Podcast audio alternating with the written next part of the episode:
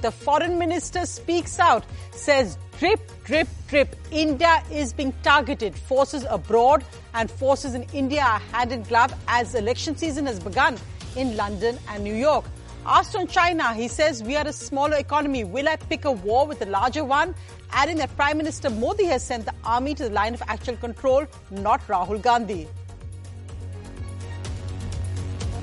Day after the US president's visit to Ukraine, Russia's Putin blames the West for the war, saying the Western elite want to destroy Russia.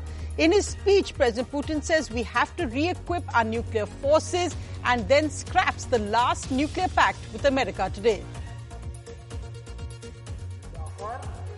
Noted screenwriter, lyricist, poet Javed Akhtar calls out Pakistan in Pakistan, tells a packed audience at a literature festival that 2611 killers still roam free in Pakistan.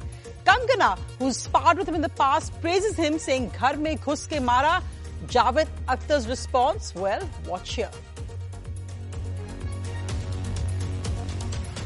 India's digital payment system UPI goes global. Prime Minister Modi and the Singapore Prime Minister at the UPI launch for Singapore as well. IPS Rupa versus IAS Rohini, Karnataka's public battle.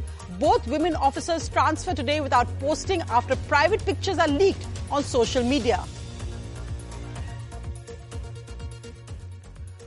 Horrifying, a five-year-old child is killed by stray dogs in Hyderabad. The little boy is mauled to death as he walks alone in a parking lot. The stray dogs surrounded him and then mauled him to death.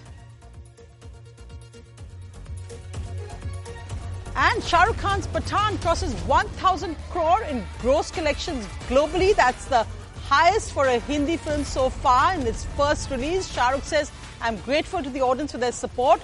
Film analysts say it's a victory of Indian cinema.